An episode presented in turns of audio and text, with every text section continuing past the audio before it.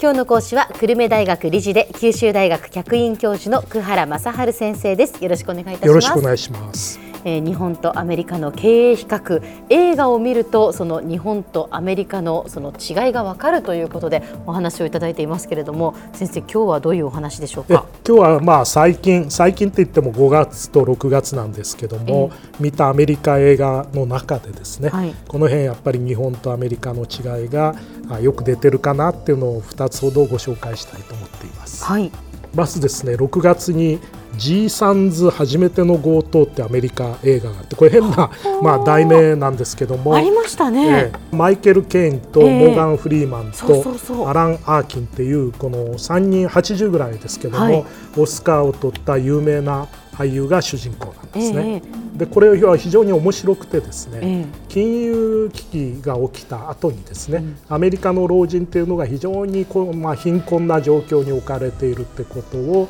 この3人がですね、まあ、演じているわけですけれども、はいはい。まあ、ブルックリンにこの3人はあ住んでまして、えその近くの鉄鋼会社に長年勤めて退職したみたいなんですね。はい。それで鉄鋼会社から年金をもらって、まあ、住宅ローンの返済をしていたと。う。ん。ところがその鉄鋼会社がですねおそらく中国の企業じゃないかと思うんですけど買収されることになるんですね。ほうほそれで結果として、まあ、現在の従業員は解雇しますしこれまでの従業員の企業年金っていうのはこれを切り捨てるってことが、まあ、買収の条件に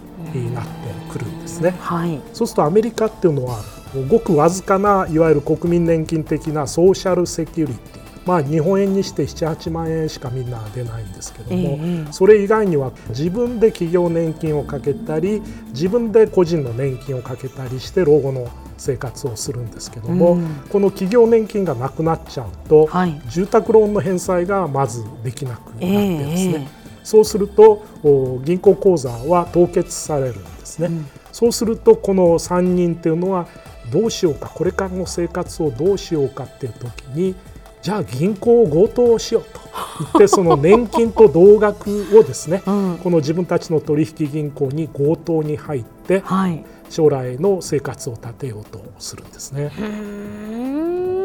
すごい話ですえねですからやっぱこれ面白いのはですねやっぱりアメリカの老人っていうのは貧困なんだけども、ええ。非常に元気でですね、ええ。自力でまあ取り戻そうっていうか あ自分たちの将来のお金を確保しようとして。あそうですね。強盗ではあるけど、まあ自分たちで何とかしようとしてますもんね。そうなんです、ええ。この辺の自立性っていうのがですね、え日本のまあ老人を見て私自身も老人なんであんまりそこら辺言えないんですけども日本のいわゆる個人資産1700兆円の半分以上が65歳以上が持っていると考えられているわけですね。ところが今あの65歳以上の老人は自分のもらっている年金ですら貯蓄してですね将来の不安に備えるなんて言ってるわけです。そういう日本のやっぱり老人がそういう元気がないことが今の日本の不況の大きな原因になってんじゃないかと。他方でアメリカっていうのは老人は貧困な人はものすごい貧困でところが貧困な人はそれなりに自分たちでそれを解決しようとして非常に活動するって話なんですね。それは本当にあの日本人のこう資質というかですねとアメリカ人のこう性格の違いっていうのがよく出てますね。ええ、で面白いぜひですね見ていただくと、やっぱり日本の老人はこう、まあ、銀行強盗する必要はないんですけども、もっと元気にやんなきゃいけないってことが、ええこの映画を見てると感じられるんですね。うんまあでも日本の社会がやはりそうしてきたというかそういう日本人を作ってきた、まあ、ええどちらが先かというのええ話はありますけれども、そういうことかなのかもしれませんね。で先生もう一つ5月に見た映画のお話もお願いし5ます。月にはですね、この世界で最悪の原油流出事故であった2010年のメキシコ湾の石油掘削じあのリグのですね爆発事故をバーニングオーシャンっていう映はいはい。画でですね、ええ。非常に迫力ある映像でどういうふうに事故が起きたかそれからどういうふうに解決しようとしたかってことを描いた、あ非常に面白い映画があったんですね。ええでこれはリグはあのブリティッシュペトロリアムいわゆる BP という多国籍企業が、まあ、所有していまして、それをオペレーション会社にオペレーション任してそれからいろんな下請け会社がその安全の、まあ、処理をやっていたと。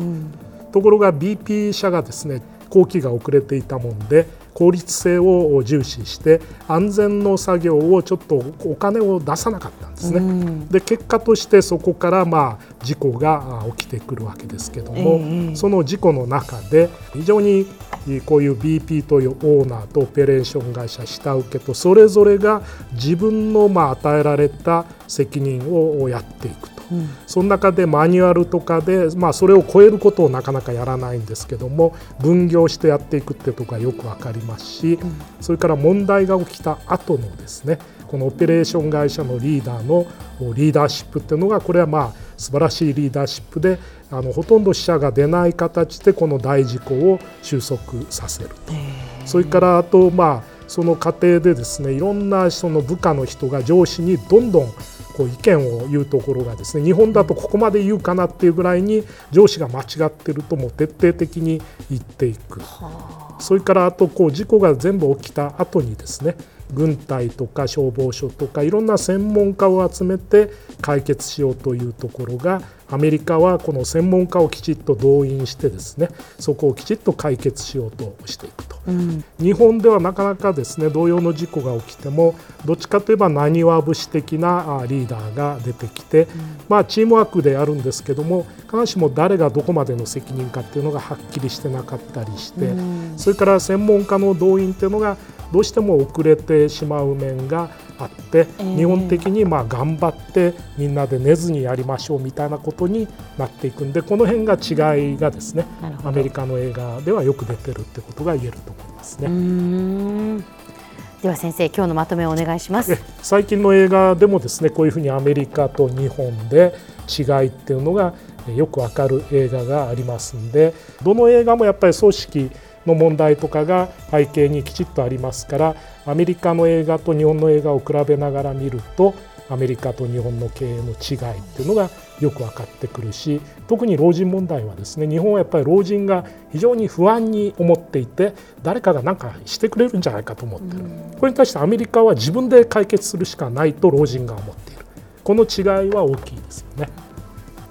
今日の講師は久留米大学理事で九州大学客員教授の久原正治先生でした。どうもありがとうございました。どうもありがとうございました。